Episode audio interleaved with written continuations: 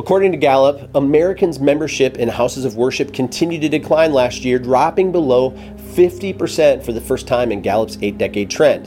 In 2020, 47% of Americans said they belonged to a church, a synagogue, or a mosque, down from 50% in 2018 and 70% in 1999. Christianity Today reports that in 2019, approximately 3,000 Protestant churches were started in the U.S., but 4,500 Protestant churches closed, according to estimates from Nashville based Lifeway Research. Welcome to the Level Up Leader podcast. I'm your host, Michael King. I'm an executive coach and founder of Teams.coach. I work with C level leaders to clarify and expand the vision, elevate performance, and level up their leadership. For over two decades of my life, I've served in music and executive roles in one of America's fastest growing churches. I've seen firsthand the life change experience that can happen in a healthy church when things are going great. I have also helped hundreds of churches over the years when things aren't. On today's podcast, I'm joined by Chris Sonksen. Chris is a best selling author, he's a pastor, sought after speaker, and the founder of Church Boom. He has spent decades of his life assisting and mentoring pastors and now has a new initiative that seems to be right on time. Please welcome Chris Sonksen to the podcast.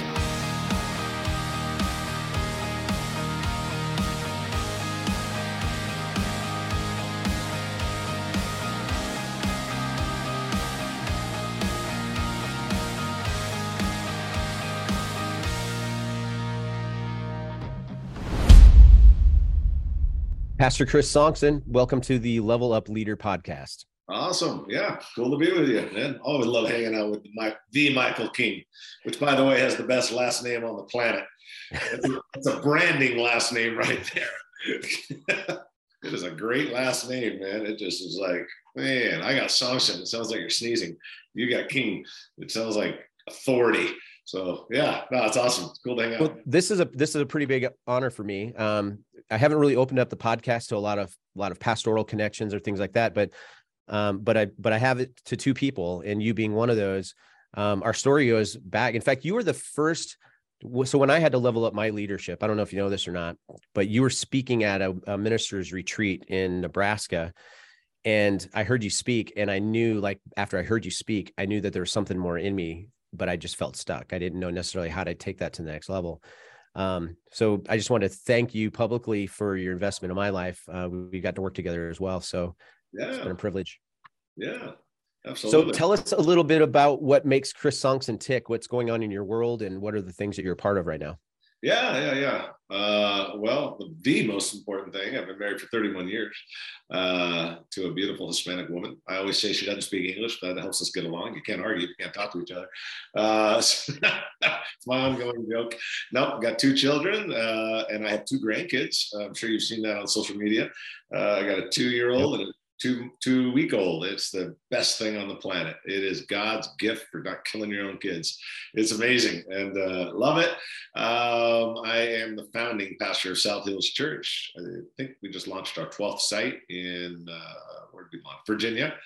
Um, i am an author written a bunch of books and uh, I have a coaching organization called Church Boom. Uh, we basically coach pastors and rescue churches. And um, yeah, it's where I spend a lot of my time uh, coaching, speaking, writing. I love it. Love it.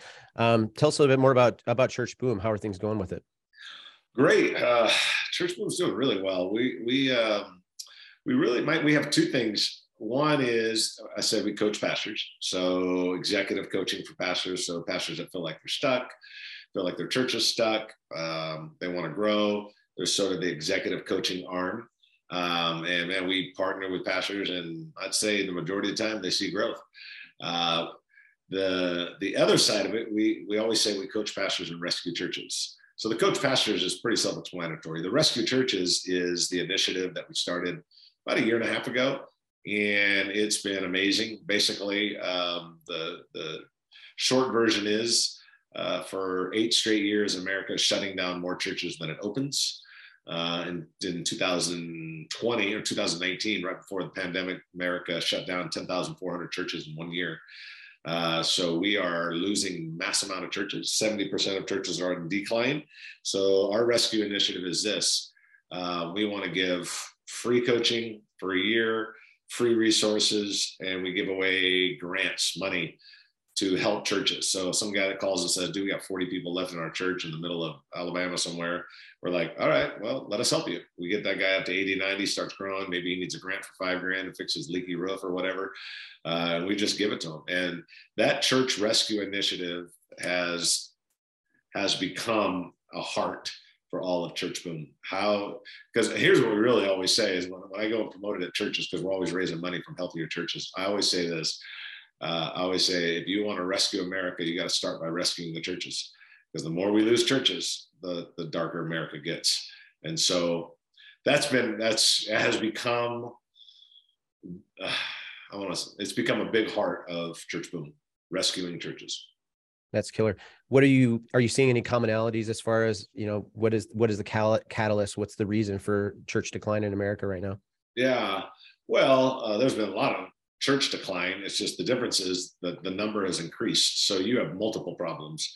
Um, one, you have a problem. We're rescuing in the present, but we're also talking about rescuing in the future.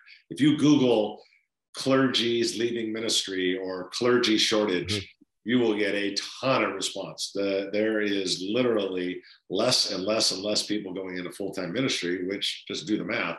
Where does that leave you 10, 15, 20 years from now? So, major problem of leadership shortage. Current problem, like right now, uh, if I had to say, if I walk into a church um, and let's say we're trying to rescue that church or whatever, we're coaching them, they're part of our coaching groups. It typically falls, Mike, in one of three areas. There's a problem in their staffing, there's a problem in their structure, or there's a problem in their strategy. It's one of those three. Um, somewhere there's one of those three, one or all three of those problems. There's a staffing issue. Uh, they don't have the right staff around them. They don't have the right team around them. They got a toxic team, uh, which is something I'm big on. The new book is all about that. Uh, they've got structure issues. Uh, who's reporting to who? Who's not reporting? It's being too board driven. They're concerned more with preference than purpose. And then the third one would be um, the strategy. There's just no clear strategy. How do you actually reach people and help them? So it normally falls in one of those three. Not every pastor wants to be helped. Yeah. For sure. Not every leader wants to be helped. Uh, so we say we don't work with those that need it. We work with those that want it. So I love it. I love it. We we started, you, you know, the things that you mentioned with with staffing and and strategies and structures, those things, those things, those overlay into different areas as well. It's not like just a, a church specific issue, right?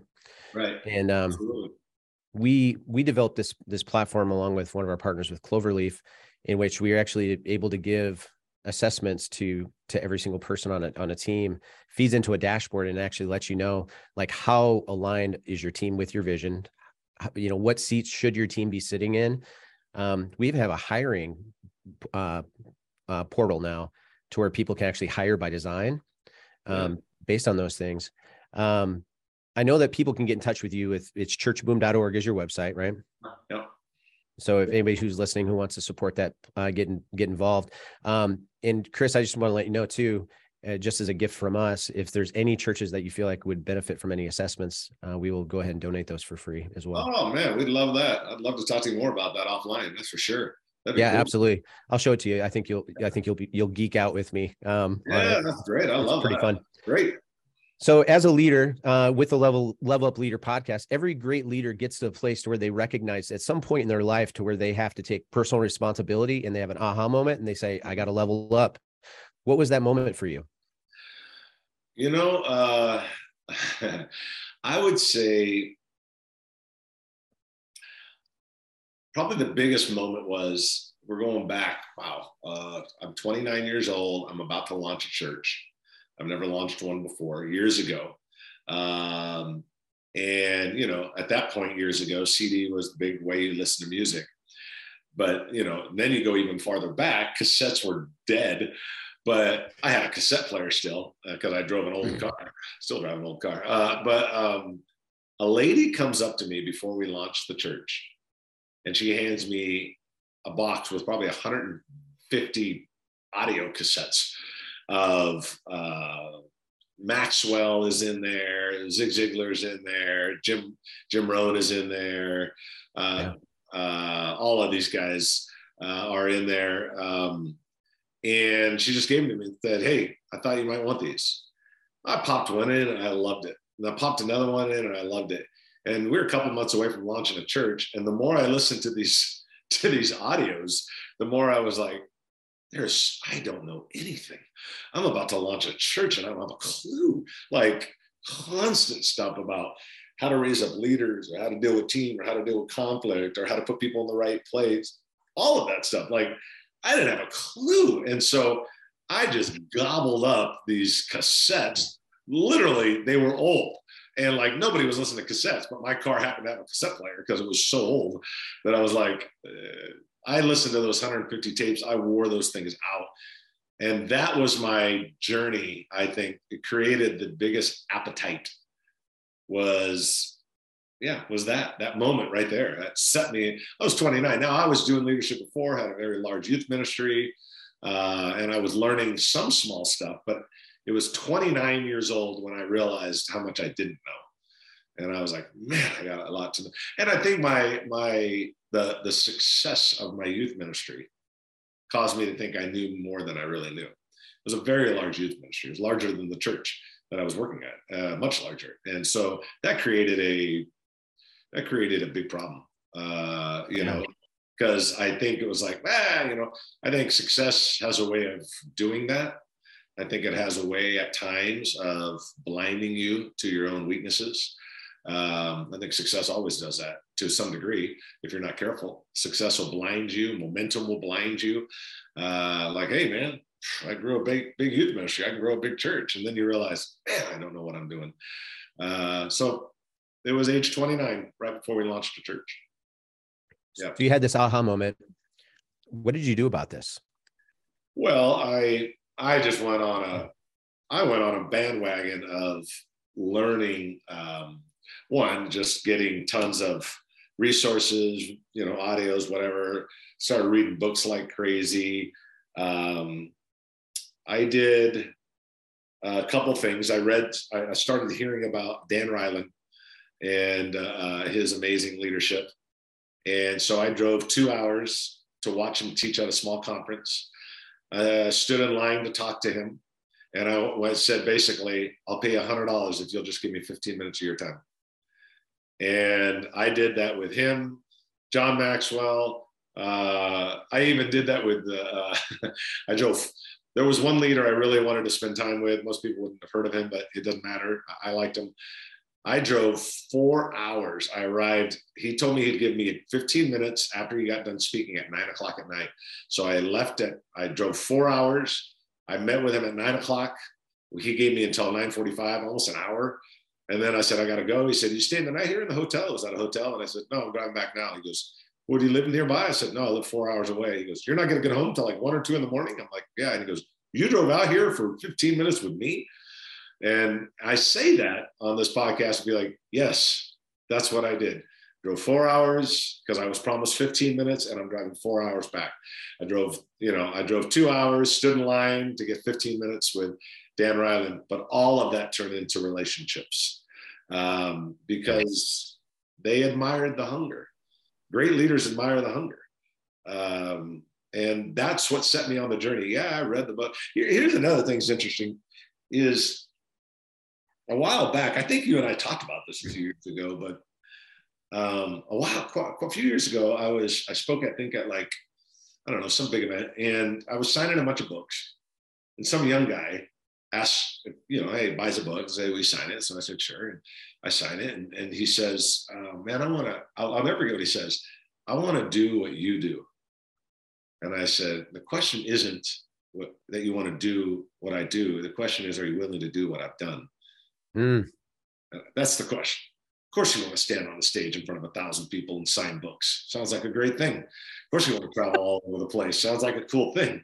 But you weren't there, buddy when I drove four hours on what little money I had, my gas tank, I got a Dr. Pepper at 7 Eleven and sunflower seeds so I could keep my eyes open, driving late at night to spend 15 minutes with a guy so that I could learn leadership or, or hmm. pay $100. Or when, when I was 29 years old, I got my first coach.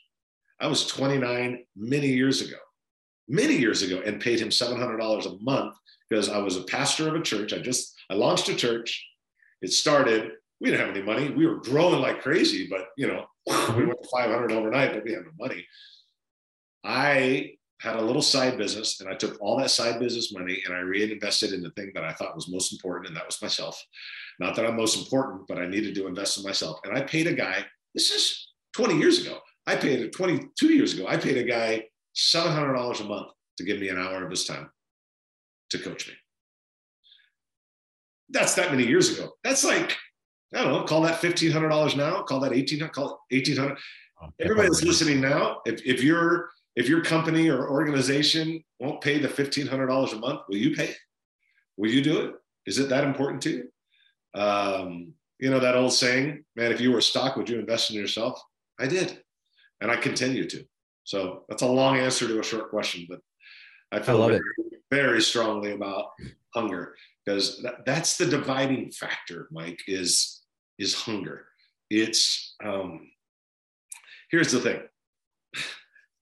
The same books, almost the same people, the same audios, the same podcasts, the same conferences, the same growth plans, the same growth tracks are available to me as much as they're available to anybody else. Now, you choose to take absorb them, great. If you choose not to, but it's not.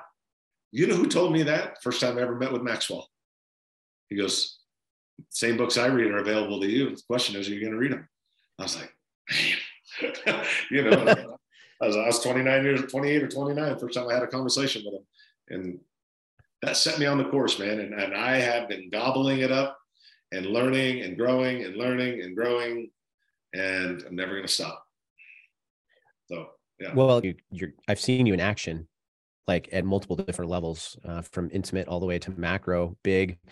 You serve your audiences really well. You're probably one of the most entertaining communicators that I've ever ever seen. Just you're ridiculous. Um, but this insatiable desire for teachability you know uh, craig groeschel on one of his leadership podcasts he talks about how um, the sum average of who you are as a person can be quickly identified by the five loudest voices that you have in your life now i made a mistake early on in my life to where i just kind of felt like i had to just take those five voices as they came you know just like i don't get to choose them but here you are you know you you have this aha moment this this this hunger to to and so you're like you're chasing down these relationships I love that. And I think that that, and when we talk about self investment too, like I had, I had a similar moment like you. I, I mean, I was, this was probably maybe five years ago. And, um, at the time I, I was work, I was finishing out my master's program. I was working for you, um, a little bit. And then I was trying to get out of working at this, this car dealership, you know, mm-hmm. You remember all the conversations that we had from my finance office? Yeah. yeah. And, um, but I had this moment where like I it was on my break and I went over to Starbucks, sat down with my computer, and um, and this guy from I played at his venue back in like the early 2000s when I was an artist. Now he's like this big time executive coach, traveling and speaking and working with Disney and BMW and all these you know fancy bougie things.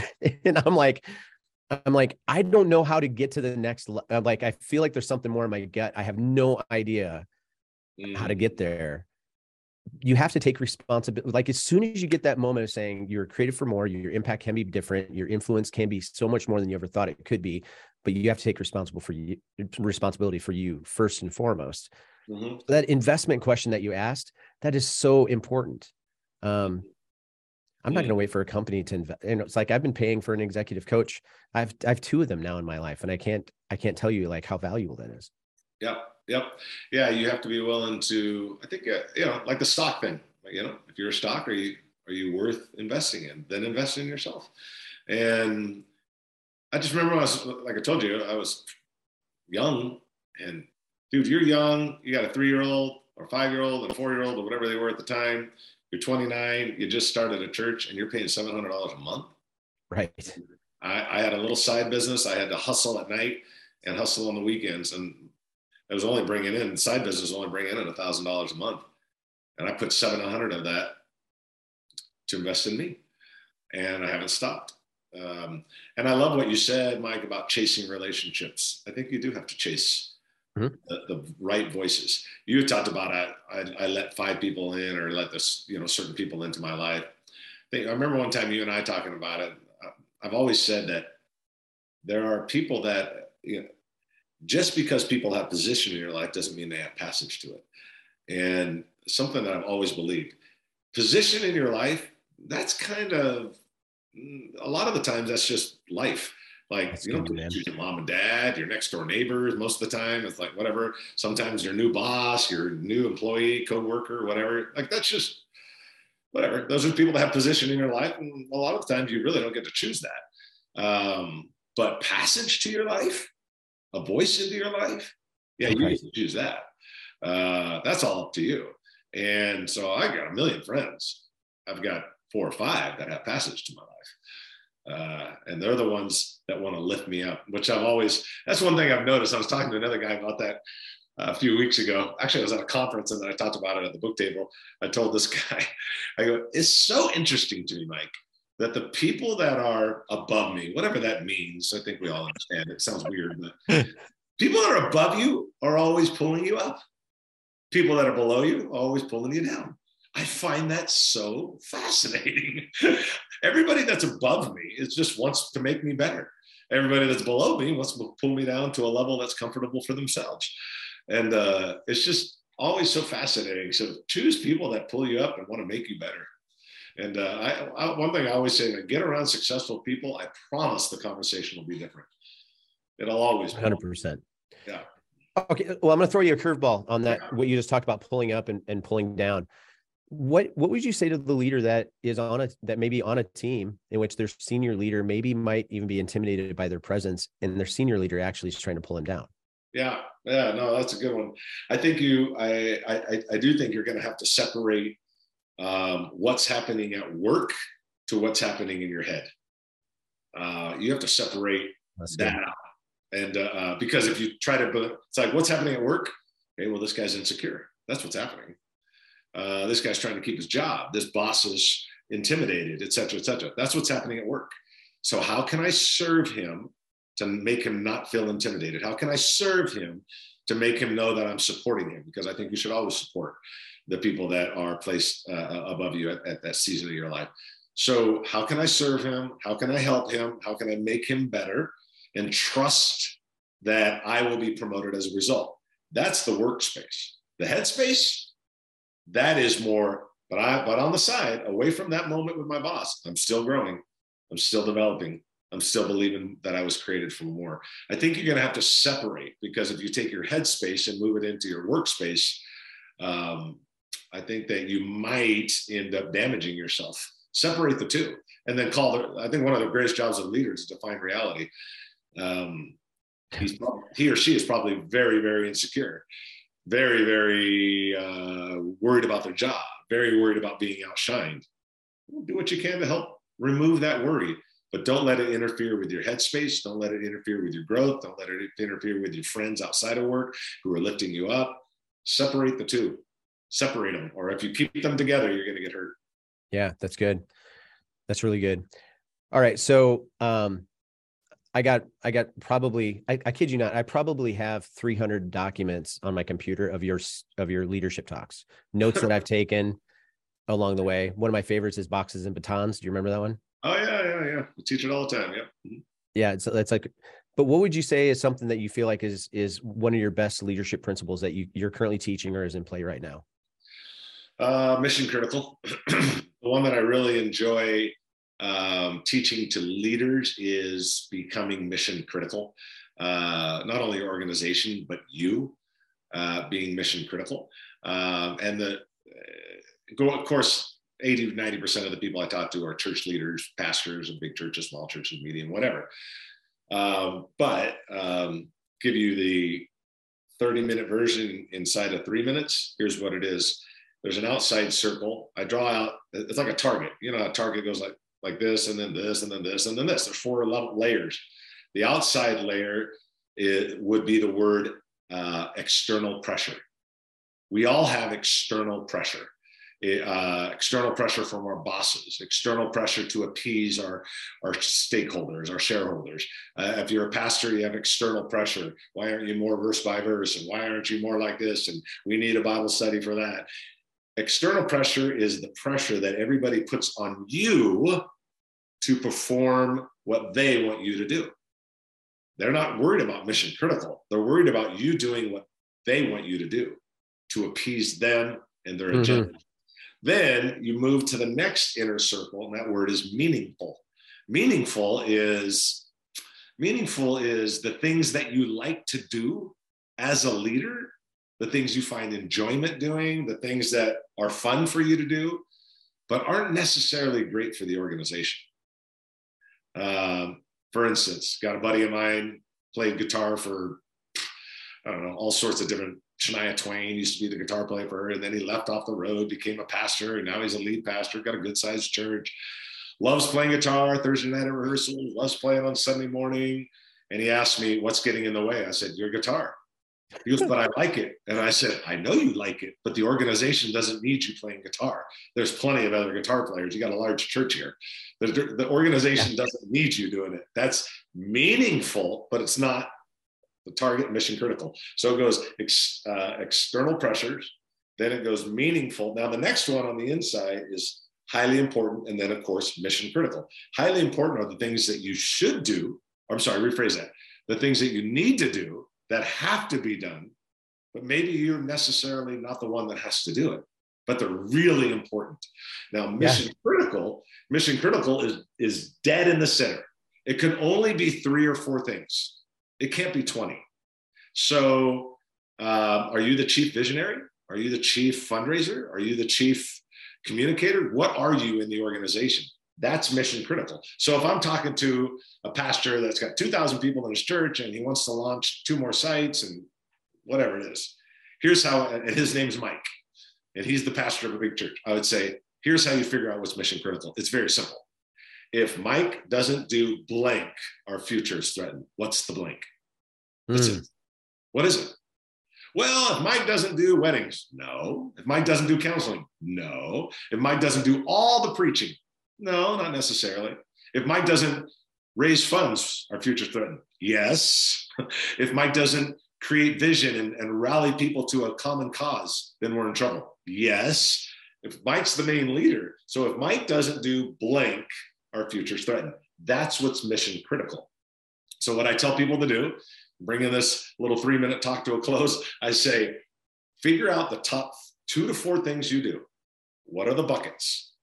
Then figure out everything you do, everything you do in your in your work in your life, and then put in those what fits in those buckets. Like, okay, vision casting, podcasting, whatever, fundraising, meeting with high donors, meeting with you know economic strategies. Okay, that's going to be that lane. So you got three major lanes. So everything you do, you start popping into those three lanes. Whatever's left over, you eliminate, automate, or delegate. You do one of those three. You're going oh, to eliminate great. it, you're going to automate it, or you're going to delegate it. And then you focus on the three things. 70% of your time needs to go on the three top things. If Mike doesn't do blank, our future's threatened.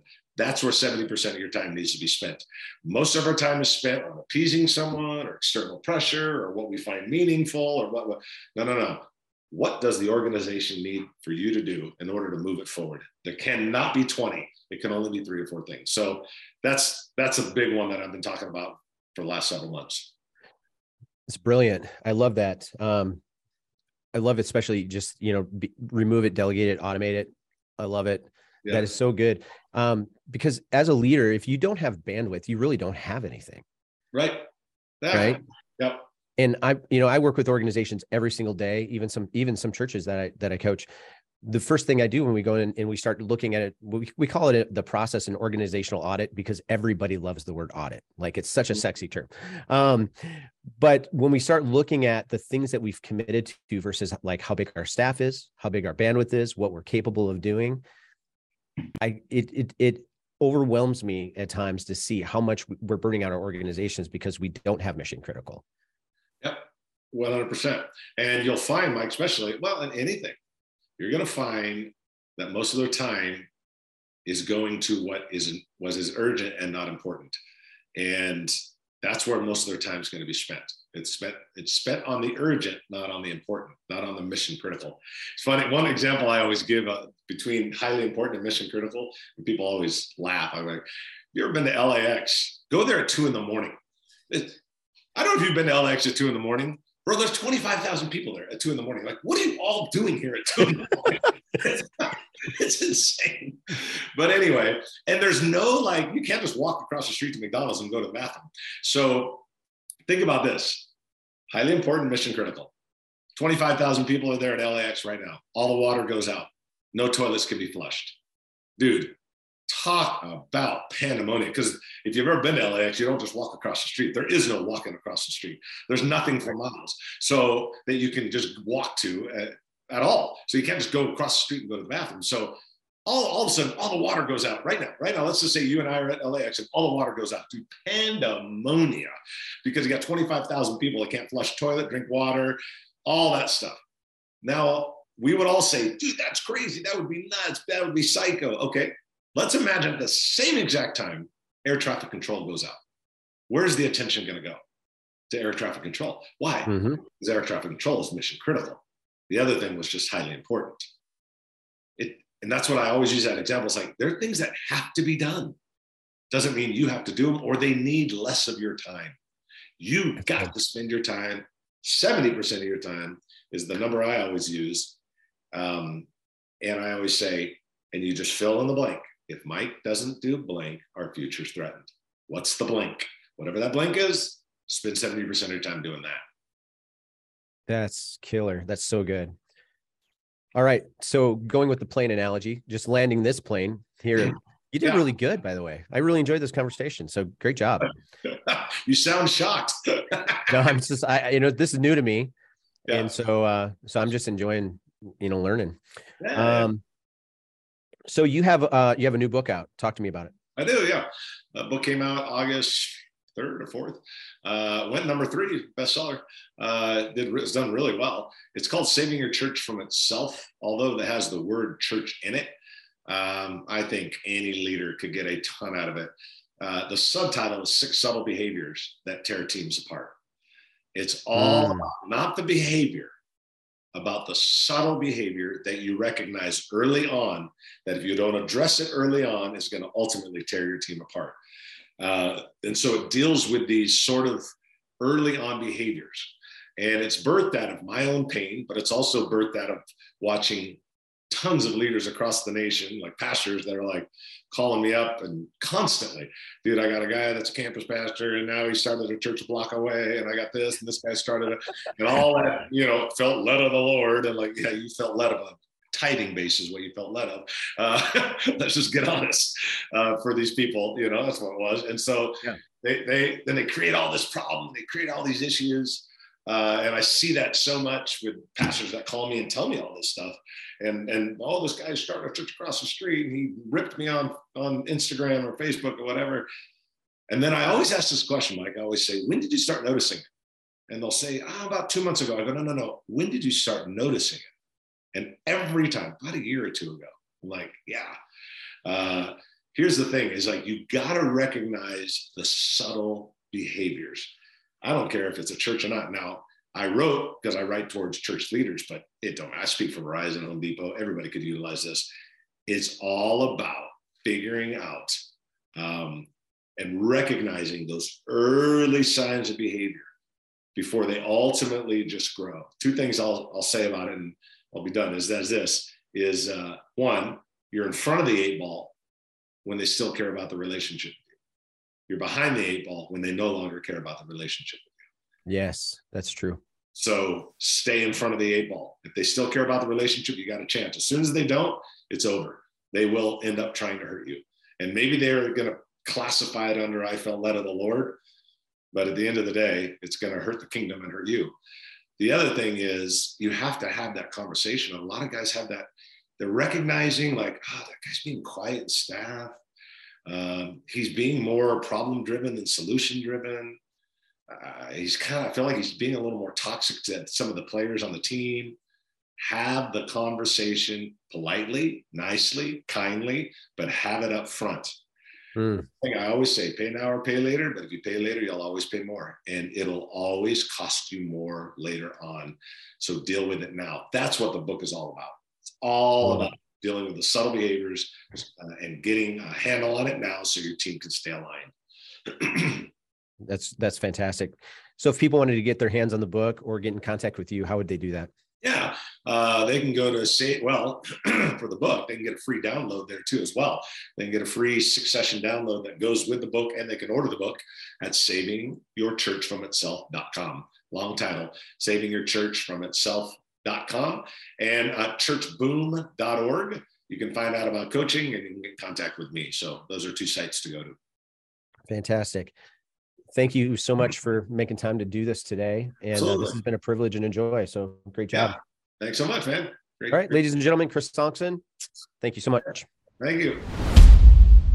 Thank you for joining us today on the Level Up Leader podcast. If you enjoyed this episode, consider leaving a review on Apple, Spotify, YouTube, or wherever you get your podcasts. It really helps to get the word out. And make sure to like and subscribe and to follow so you get all of our content.